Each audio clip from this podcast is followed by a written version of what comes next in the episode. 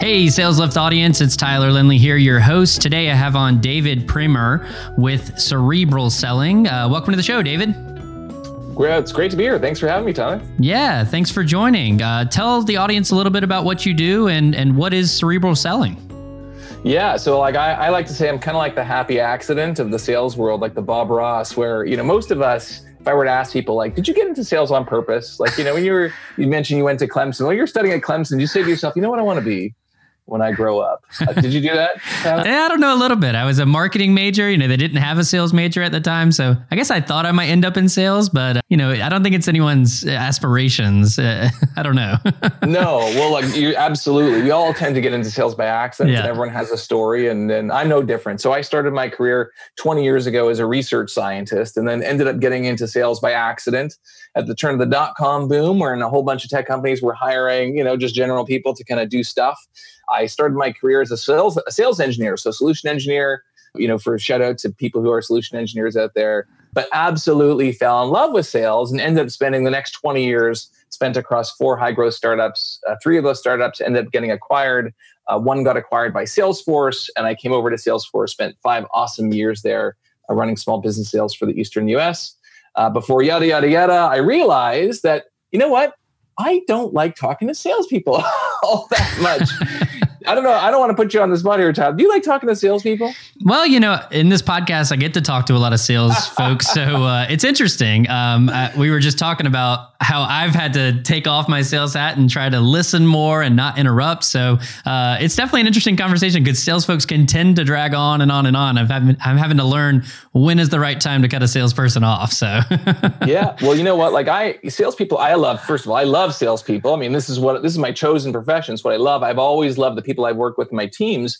But I had this epiphany where, you know, I was advocating oftentimes for sales tactics that were not ineffective and not unethical, but just things that when they were done to me, they would never work and mm. didn't work. Right. And so I kind of started embarking upon this journey of like, okay, well, how do, when I said it like this, customer got it and liked it. When I said it like this, they didn't really like it very much. Or when my team members you know said it like this or did it like this it kind of turned the customer off. So i started on this very kind of a deep journey of asking like well why? Like mm. this profession that i love so much why is it that some people are more successful at doing it than others? And what are they doing? And how as a buyer do we feel about these interactions? And so i started doing a lot of writing hmm. when i was at salesforce and content ended up getting kind of picked up by you know forbes and entrepreneur all these great outlets. So i started a website called cerebral selling just so i would have an outlet to kind of you know to kind of share some of the thoughts and insights about my science and empathy based journey of learning about sales. And you know i realized that that was the thing i was actually most passionate about. So a few years ago i started cerebral selling as a business which is primarily focused on sales education training speaking that kind of stuff. I recently wrote a book as you know but that's been my journey. And it's been a dream to take the profession that i love and help kind of the modern generation of sellers do the thing that they love to do in a way that is very thoughtful, empowering, in a way that makes buyers love them uh, using these powers of science and empathy. So that's what I do at Cerebral Selling. Awesome. Very cool. So it sounded like it started off as kind of a side project, a blog, if you will, in, in, in your time at Salesforce. Is that right? Well, actually, no. So when I, I left Salesforce, I had, amassed quite a, a, bunch of content, you know, dozens of articles. Mm-hmm. And so I left Salesforce uh, to be VP of sales at my fourth startup. And then I realized I kept writing for mm. Salesforce. And I kept doing events for Salesforce. Not, you know, I love Salesforce absolutely, but they provided a great platform for me to share my thoughts. And so I just ended up with all this content. And what happened was when my buddy Tyler calls me up and says, "Hey, David, do you have, uh, you know, content to help me?" I was just I was sending you links to all of these websites, which was insane. So I just started the web my website, Cerebral Selling, as a place to consolidate all these right. things. And then once I did, I just started using that as my outlet to write more. And that's how it started. Yeah, that's so interesting. Yeah, I think one thing that sales folks don't do enough is actually create content themselves. I think some of them look to the marketing team or look to others to, you know, give me all these tools I need to sell. Whereas we all have this huge microphone. Literally, I've got one right in front of me.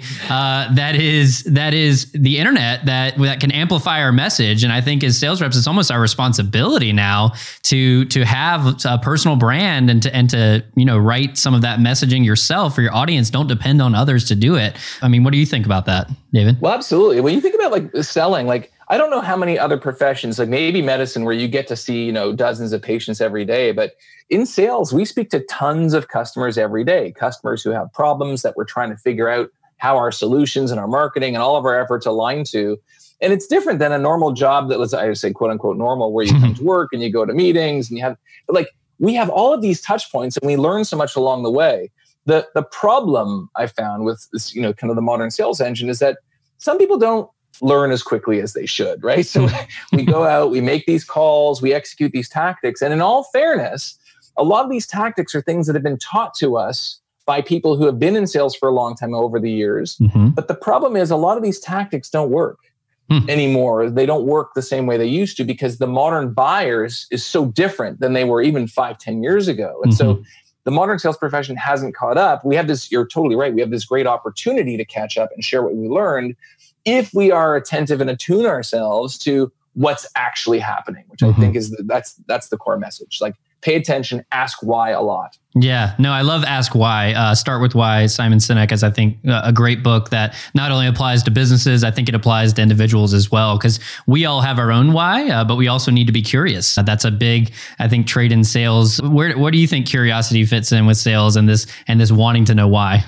Oh yeah, well, I'm I'm glad you talked about Start with Why. So it's, I'm a big Simon Sinek fan. Um, in fact, this you can see this little people ask me what this poster yeah, is in the background here.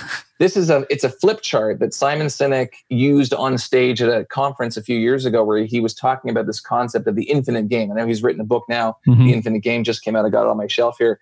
But uh, he he kind of ad libbed that talk for the first time four years ago. And I was a big Simon Sinek fan, and so I, I ended up with the flip chart after the conference, and I took it to him and he signed it for me. So it's kind of signed in the in the middle there. Yeah. But um, anyway, so so I'm a big Simon Sinek fan, and this idea of why and the way I actually see this manifest the most in modern selling, and I actually talk about this in the book, is this idea of conviction. Mm-hmm. And conviction, when it comes to modern selling, is a very powerful force.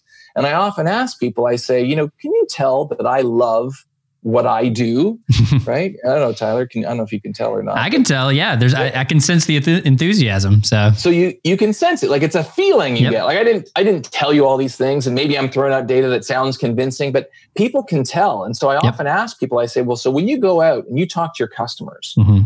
can they tell? Like you mentioned, you have a couple kids. I have three kids, and I know with my kids come to me and they're about to proposition me for something, like they want to lift to the mall or they want right. to they want to download an app. Like I can tell immediately by the way they approach me. I don't know if you've ever heard like the dad, like, okay, the answer is yeah. no, right? and so people are very perceptive. Mm-hmm. And so you can tell that I love what I do. But oftentimes, when a seller calls a buyer to describe and starts describing what they do, the buyers can tell. Like we as buyers can tell when a salesperson does not believe or does not have conviction in what they're positioning, right? The challenge is for most of us there's a couple of challenges you know uh, with so many young sellers in the market. I love young sellers. The problem is we sometimes lack as young sellers the conviction when we're trying to call in an older more experienced buyer whose job we've never done. I talk about this in the book and I, I wrote a harvard business post about a year ago on this concept called experience asymmetry which is this imbalance. But the other problem is that for most of us in terms of what we do in our businesses the things that we do are actually if i can call it like normal like you sell software and I train salespeople. Like we do like normal things mm-hmm. that right. there's a million other people that do what we do. yep. So in order to con- kind of connect with a buyer, we have to manifest this amazing conviction around a seemingly kind of to our customers normal thing. Yep. And so that's where back to I'm going to bring this back to Simon Sinek. That's where like the start with why is very powerful because if I can get in touch as a seller with my why and the why of my company, it will allow me to manifest that conviction and in turn be able to convert more customers through that power of conviction. Mm-hmm. Yeah, no, I totally agree. I think conviction it's it's something you can't teach either. Either you have it or you don't. I know I've been in in sales roles in my career, and if you're missing that conviction, or you maybe you don't believe in the product or whatever it might be, it, it people can tell. I mean, it's it's so obvious. So I think it's a it's a huge one, and it's almost where you need to start. Uh, so uh, and h- how would you? So if you maybe if you're not feeling that conviction, maybe if you're if you're in sales and you're you're struggling with that, how would you go about finding something like that, or what can a company do to maybe you know bring conviction to their sales floor? How how could a company enable their sales floor to be convicted? For sure. So I have an exercise, and I, I, talk about this in the book, and I also have an article, free article on my website. It's called "Sell More by Leading with What You Believe." Hmm. And the best organizations and the best salespeople, they don't talk about, and I, you know, this is a very common theme for me. Forget the product. It doesn't matter what the product is, like what the features and functions are, like 5.0, and here we like no one cares. Okay, they're very busy. So instead of leading with the the product, lead with what you believe. So think about this. If you were to take your company or product and, and forget what it does, encapsulate it in a belief statement. Say, you know what, at cerebral selling, we believe that. And then what you want to do is you want to point to a specific, well understood, but not often articulated problem. You want to make sure that you don't mention your products or services directly because that kills it. It makes it sound like a pitch. People are very resistant to pitches. So, you know, for example, I might say, you know what, at cerebral selling, I believe that sales is the best profession in the world. But I also believe that there are a lot of bad salespeople out there that are actually, in their in, their, in all fairness, they're not bad people. They're just using old, outdated tactics that are, you know, that no longer resonate with buyers. And I believe that if you want to be successful in the modern sales era, you need to get attuned to your customer and use tactics that are scientifically proven and empathetic. Now, I'm just giving you these examples, and there's tons of examples I can give. But I did not mention my products or services anywhere in that pitch. I just talked about like what I in, what I intrinsically believe. And if you believe what I believe, then you're going to lean in and you're going to say, tell me tell me more what is this mm-hmm. right yep. And the best the best companies the best sellers in the world lead with what they believe. Yep. Do you think it's a company's responsibility to you know arm arm folks with that i believe statement? Uh, do you think that should be done at the at the senior level of an organization such that when they're when they're onboarding a new sales rep they could say well here's what we believe. Do you think that's their responsibility at that point? It, you know it you know it is although i don't see that often done. Hmm. um, you know it's interesting. When you look at a, a company and you look at how their general salespeople pitch and position their products. So, just a very simple question: If I said, "What do you do?" You're like, "What do you do?" Like, what do you say? And oftentimes, salespeople say, "Oh, we're a technology company. We build software that helps people automate and improve efficiency and da da da da." Et cetera, et cetera. But if I ask the CEO of the company, that company, "What do you do?" I wouldn't probably get a functional description of like the product. I would mm. get an elevated message, especially if you're, you know, a, a VC funded company, you're yep. trying to raise money you're selling the vision, I would get that different message. And so, in a way, it is their responsibility because as a, as a leader, as a CEO, it's your responsibility to be the keeper of the vision mm-hmm. and help the rest of the people on your team articulate that vision. But the trick to doing that, because oftentimes we listen to CEOs and we say, like, that sounds great. Like the way what they said, like right. it was awesome. So the question is, how do you take what they say and distill it down into a format that's very easy for a rank and file brand new sales rep to replicate. And that's, you know, from an enablement standpoint, that's kind of part and parcel of what you got to do. Yeah, exactly. And I think that's a big piece of onboarding. Uh, it's not just giving them the tools, the product knowledge, the you know here's how to work the CRM, here's how here's what our sales process looks like, here's how to update your pipeline, but it's also here's why we're here. Here's why this is this here's why this company exists, and here's why you should have that conviction that we all need for you to have. Obviously, as you know, to to actually go out and and and sing this from the rooftops and and to actually evangelize what we're talking about, not just the product or service, but the ideas, the why behind that product or service. So, absolutely. Well, especially if you're like a new or growing company, mm-hmm. the product or service will change. Yep. Right. The, ideally, the mission doesn't change. Right. Like we're still trying to solve the same problems, you know, that exist in the world for our customers, but the product will change over time. And also, you know, your customers will change over time. Mm-hmm. But if they believe in the mission, like they'll the same customers will stick with you. A mission is like a lightning rod. Yep. Right? It attracts the right kind of customers, which yep. is what you want to do. And it attracts the right kind of employees too. I think it can it's it works on both fronts, which is important because as we know, people are our most important asset. So to kind of to we've been talking about sales enablement, but I'd love to kind of hear what does sales enablement mean to you, David? How would you define it? What does that mean to you? Yeah. So, you know, so what I see, you know, a lot on the market is sales enablement are the ones that, you know, kind of help um, coordinate and provide tools and methodologies and training and content to the sales team to help them do their job better. Like that's the classical definition of like a sales enablement. We enable people. But to me, enablement has a very strong diagnostic component. So imagine like if you went to like the doctor, right? And you think of the, the doctor as an enablement person. If you went to the doctor and you just said, Hey doctor, I think I need an antibiotic for like this this rash. And they're like, okay, Like, oh, doctor, I think I need this for that. They're like, okay. And they just, are they enabling you? Like, in a way, you know, they're enabling you, you know, if I can, if I can say like enablement, you can, you can enable like an alcoholic, right? By giving them, you know, giving them alcohol. And so, in a way, it's not just the, what do you need? Let me get that for you. There needs to be a diagnostic element, which is like, I'm going to help you figure out what it is you need right? Oftentimes, as sales leaders, we're in the trenches, we're on calls, we're working with our teams. We need another set of eyes, right? To be looking at our operation and using data to diagnose what the problem is. So, from a, a doctor's analogy perspective, you're coming in and, hey, look, you have this rash, you think you need an antibiotic, but I, no, I'm going to say, hold on a second. I want to do some analysis and diagnosis, and I'm going to be part of the kind of the diagnostic team to tell you what you need. I'm going to be this extra set of value added eyes. So that's what I think enablement to a large part should be. Mm-hmm, right. And do you feel like it, do you feel like sales leaders are too much in the trenches to see that? Do you think it needs to be a third party, another set of eyes that are fresh? Or do you think that sales leaders can, you know, do all the things they do in their day to day and also kind of maybe do some of that diagnosis as well? I think they can. I mean, you know, sales enablement as like a as a segment is, you know, in the in the in the lifespan of sales organizations is still a relatively new construct, right?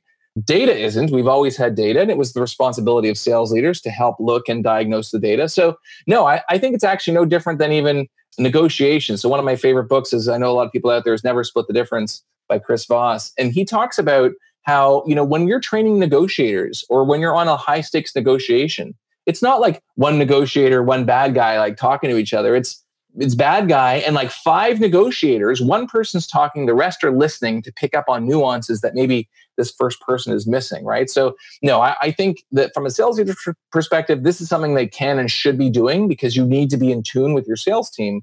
But the extra set of eyes now that you know sales enablement has become like a, a, a well substantiated role in a lot of companies is a huge value add. Mm-hmm, right. And you also mentioned kind of other people listening in. I mean, I think with a lot of call recording technology, uh, tools like Zoom, where a lot of people can view the tape. It used to be you had to be there, and it was uh, you know a firsthand firsthand uh, recollection of what went down. Now the tape doesn't lie. Uh, you can actually go back and see the transcript, see how many questions you asked, see how many times you interrupted uh, that person to understand, you know, where you went wrong and what you need to work on. So, uh, where do you think tools like that kind of fall into your this philosophy of of cerebral selling?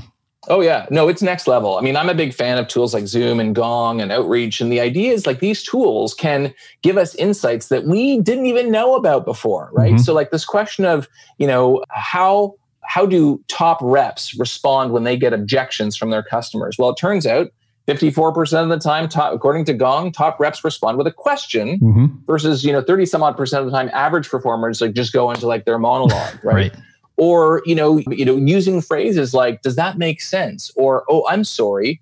Or what are the best opening lines that help maximize conversion on a cold call? Like these are things that a lot of times, and this is actually part of the big problem that exists and, and how we kind of got into this situation, if I can call it that from sales enablement, is that so much of sales has been here's what I did. Mm-hmm. Here's what you should do, right? Without using the data. And so now that we have all of the, and I say that in terms of like how sales leaders operate. Yep. This is what worked for me at my company, and that kind of gets passed along, even though it didn't work. And so the idea is we can use all these tools to kind of in, use data to inform our suspicions and opinions to to get better. So it sounds like do you think now sales leaders should it, it, should be less of well here's what worked for me a few years back and more of well here's what the data is telling us today. Is that is that the, the, the change there? Yes. Well, I think also, yeah. So here's what the data is telling us today. It also depends like what you're selling and who you're selling it to. So a lot of companies are, you know, uh, have these brand new solutions that have never existed. They're trying to create a category. Mm-hmm. And so I can't just sell you like CRM or marketing automation. Like you know what that is. Now I'm just going to sell you my version, which is better. Yep. I need to sell you on like the whole category and the whole problem first, right? And so there's a lot of you, you can't just say, well, here's what I did, mm-hmm. right? But also there's a lot been a lot of changes in how buyers actually buy and the funny thing is and i talk about this in my book which is coincidentally called sell the way you buy mm-hmm. is that as buyers we're often like not even aware of the pathways by which we make purchasing decisions in the first place so kind of you know charging in with like as a salesperson we're like oh rootin' tootin' with my products and features like that's not how people actually buy and so there's a healthy dose of like really understanding your buyer mm-hmm. um, to help them along that journey, which is a, a lot different than it used to be five, ten years ago. And what do you think if you were to some of those key ideas of how has the way people buy, how has that changed? Uh, what, how does it look different now than it did five or 10 years ago? What are some of those yeah. key ideas? Well, one of the biggest things is that there are just so many solutions mm. flooding the market, right? In every category. The example I often give is like, you know, in marketing technology, right? Of which HubSpot's a part. So in the marketing technology space alone, from 2011, and people have seen this the marketing technology landscape, 150 vendors in 2011. In April of 2019, there were over 7,000. So I think we're due for another another uh, update here.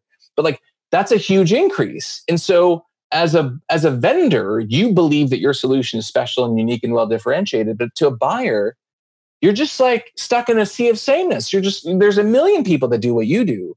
And so that's been one of the biggest challenges. Of course, that kind of uh, attention span deficit uh, exists not only from the vendor perspective, but just as people. Like we're just so busy, we're so distracted, and we're way more peer driven than we were before. You know, five, ten years ago, sites like G2 Crowd or, or TripAdvisor, like these were not as prolific, right? So the way we actually make decisions, while fundamentally has been the same, the pathways and the choice that we have is is vastly different than it used to be.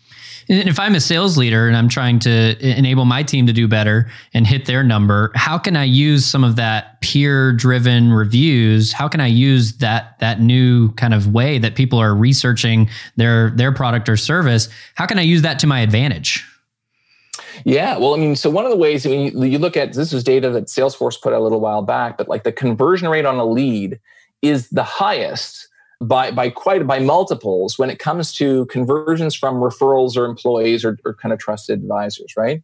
Even more so of course you know 50 times more than an email campaign more than like a social recommendation and so on. So this idea of you know like think about this. When i started my business and i needed a logo mm-hmm. okay I'm like, oh my gosh, like there's like a million people that can design logos. In fact, you know, you, you, sometimes when people they're looking for sales trainers, what do they do? They go out on LinkedIn and they say, "Does anyone know any good sales trainers?" And I, I hate that, right? they and get so 50, 50 responses. 50. Yeah, and like, how are you supposed to know? Right.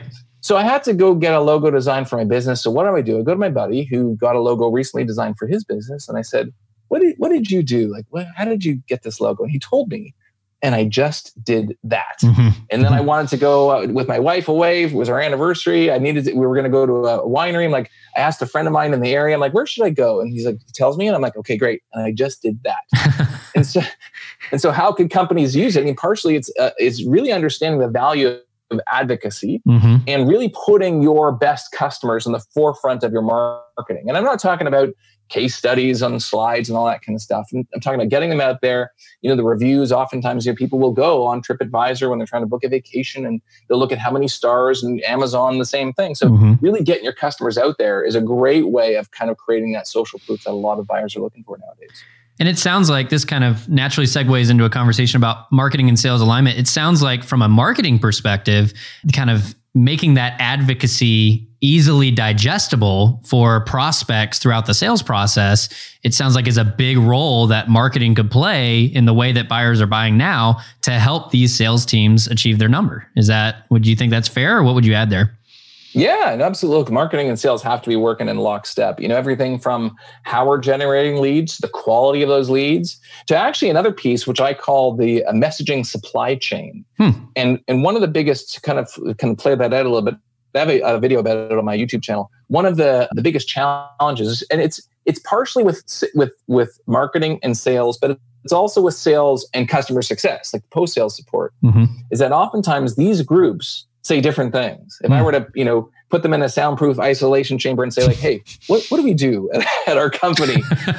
I would hear different things. And it's and what happens is it, it, tends to manifest actually quite a lot in sales and customer success because sales sells something, it goes to customer success. The customer success or the you know support rep reaches out to the customer. They say, "Okay, great, we're get we're excited to get you started," and, and you know, and and the customer says, "Great, well, we're really excited to start doing this," and then customer success says, "Well, that's not what we do. Is that what sales told you we do? Right. Mm. And it creates that divide. And it's the same thing on the on the kind of the marketing side, whether it's on your website or whether kind of your business development or BDR function rolls up to marketing, the things that they say have to be the same things that the sales team says when they get on the phone with the customer. Mm-hmm. Um, so that messaging supply chain and alignment is super important. Yeah, no, it's a great point to especially bring up what happens post sale because that's where the customer success team is usually managing expectations about what the sales rep may or may not have told them and what the product or service can actually do. So uh, I think it's important because at the end of the day, that's a, a perfect opportunity to create a great experience that that kickoff call, uh, or it's a perfect opportunity to create a huge opportunity for buyer's remorse. So I think that is is one thing. And how do you think sales sales teams or, or people that are doing enablement and sales leaders, how can they decrease the likelihood that reps are maybe overpromising, you know, throughout the sales process? What can what can be done to try to alleviate that as much as possible? Yeah. Well, I mean, there's there's kind of two things. Number one, there's like the message alignment, which is like, are we saying the same thing? Mm-hmm. And then there's it comes down to features. So we don't ever mm-hmm. want to be in sales a position where we're just saying that the product can do things because our customers do want to know, okay, what can it actually do? We don't want to overpromise on the feature front. But definitely like on the messaging front, one of the easiest ways to kind of ensure that consistency is to focus on oftentimes not the product, mm-hmm. but like the enemy Hmm. Right. So this, or the problem, if I can call it that, like don't fall in love with the product, fall in love with the problem. Mm-hmm. So if everyone's very aligned on like what the enemy is, then it makes those conversations with customers a lot easier. So, for example, my third startup, this was the company we were acquired by Salesforce. Mm-hmm. We were a feedback, coaching, and recognition platform. Hmm. And so at work, people want lots of feedback, coaching, and recognition. HubSpot was actually a customer of ours. Cool. They want lots of feedback, coaching, and recognition of how they're doing at work.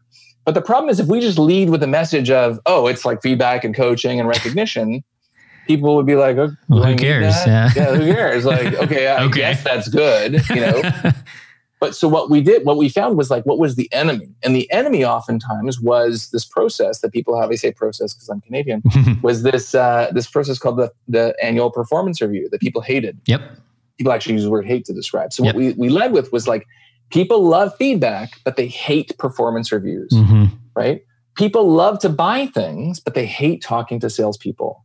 Men love to dress well, but they hate to shop, hmm. right? And so, like all of these messages where you're just focusing more on the enemy, right, than you are on the problem, on the product, absolutely helps everyone promote alignment because every time we speak to a customer, we're, we're talking their language. We're mm-hmm. speaking about the problem that they're looking to solve. And then it becomes less about, you know, the features and functions very important that we all kind of say what it can do. But oftentimes where we kind of miss is we start talking about case studies and the wrong types of enemies. So have that that consistent message very important. Right. Yeah, I love that idea of having a consistent enemy, if you will, uh, because I think it's easy. It's easy for people to grasp onto. Those those examples that you just gave are recognizable. People people relate to them. Nobody likes an annual performance review, but people do want feedback. So so it's I think it's a it's a great way to frame it. And I think if you can frame your enemy as a company across all of your client facing roles, I think you know it would it would lead to a higher a higher experience, better experience for your clients across the board throughout the buyer's journey, um, which I think is important. As we think about the buyer's journey and you think about mapping a sales process to that buyer's journey, do you, do you talk at all about that in cerebral selling or, or what do you think the role, uh, uh, the way that buyers are buying now, how do we, how should we build a sales process that maps to that way that buyers are buying now?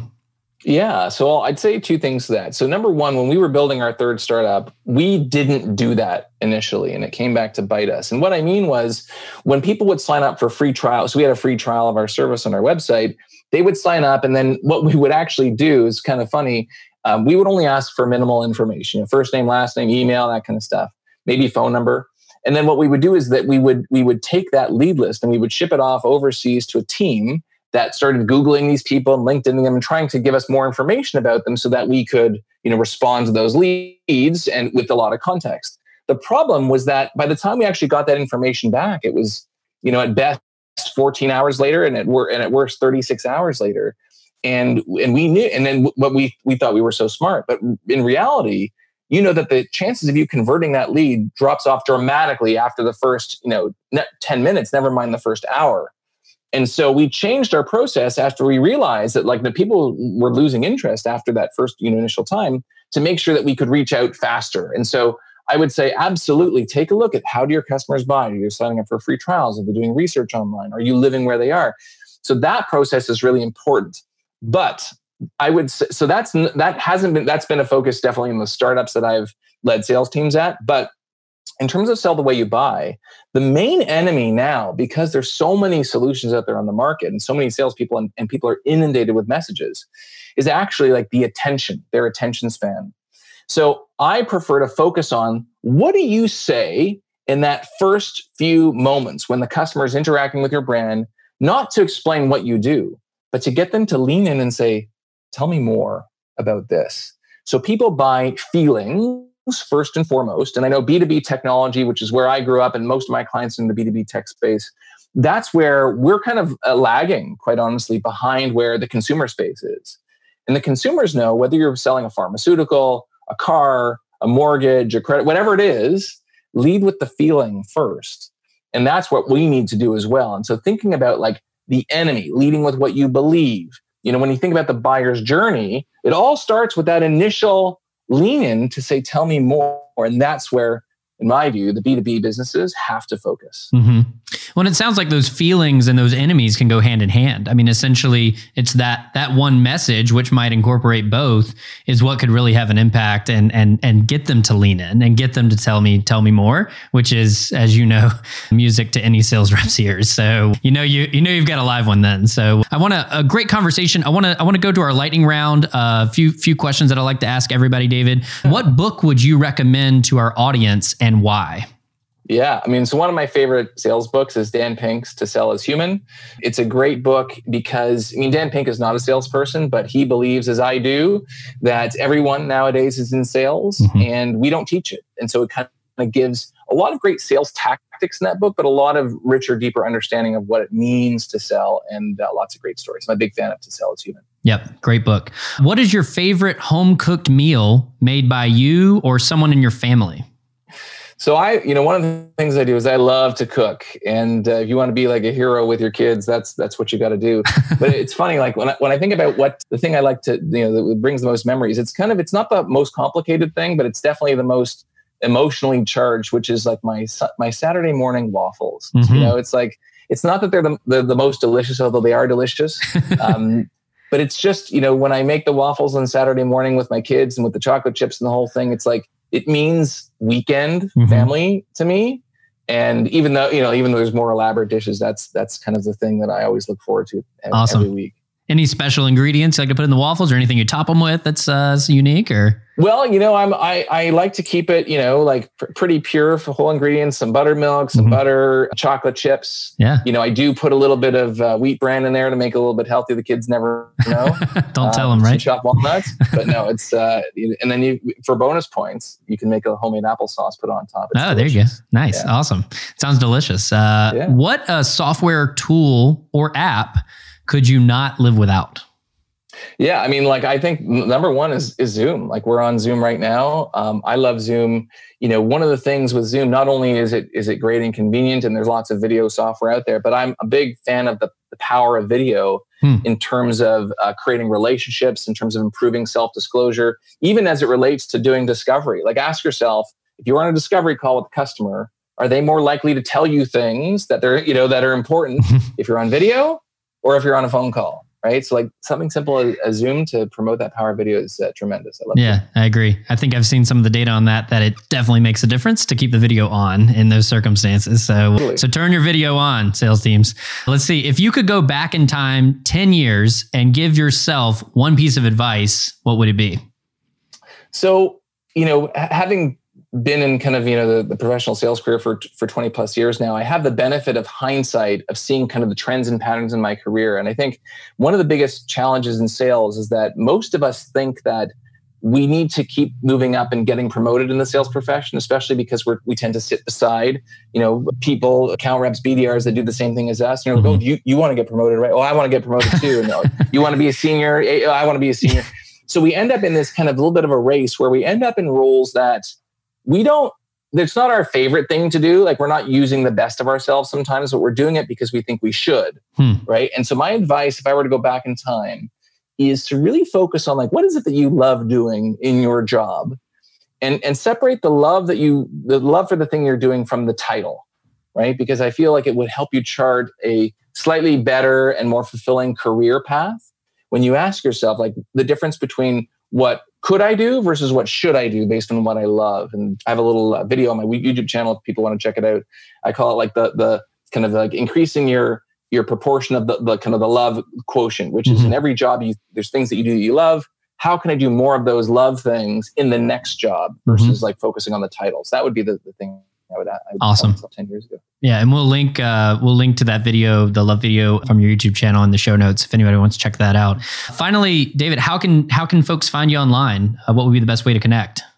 Yeah, I mean the simple thing is uh, cerebralselling.com and uh, i give away mostly everything for free uh, except for my training materials and my book but articles videos podcast recordings like everything to help so cerebralselling.com is the best way um, you can reach out to me there or you can find me on linkedin. I love connecting with people on linkedin. I'm a regular kind of poster but you can also find me instagram you know twitter the whole thing. But yeah cool. website and uh, linkedin. And we'll link to cerebralselling.com as well as david's linkedin profile. David i really want to appreciate you joining today. Great conversation. We'll have to have you back on at some point but i really appreciate your time. I know the audience got a lot of value so thanks so much for joining. Appreciate it. Hey no my pleasure. Thank you. Thank you. Have a great day Thank you so much for listening to today's show. You can find all the links discussed and the show notes at thesaleslift.com. That's the T H E sales, S A L E S, lift, L I F T dot com. Have questions for me? Email me at tyler at thesaleslift.com. We look forward to seeing you back here next week, and we hope today's show brings you the sales lift your business needs. Remember, ideas plus action equals results. You've got new ideas, now it's time to take action, and the results will follow. See you next time.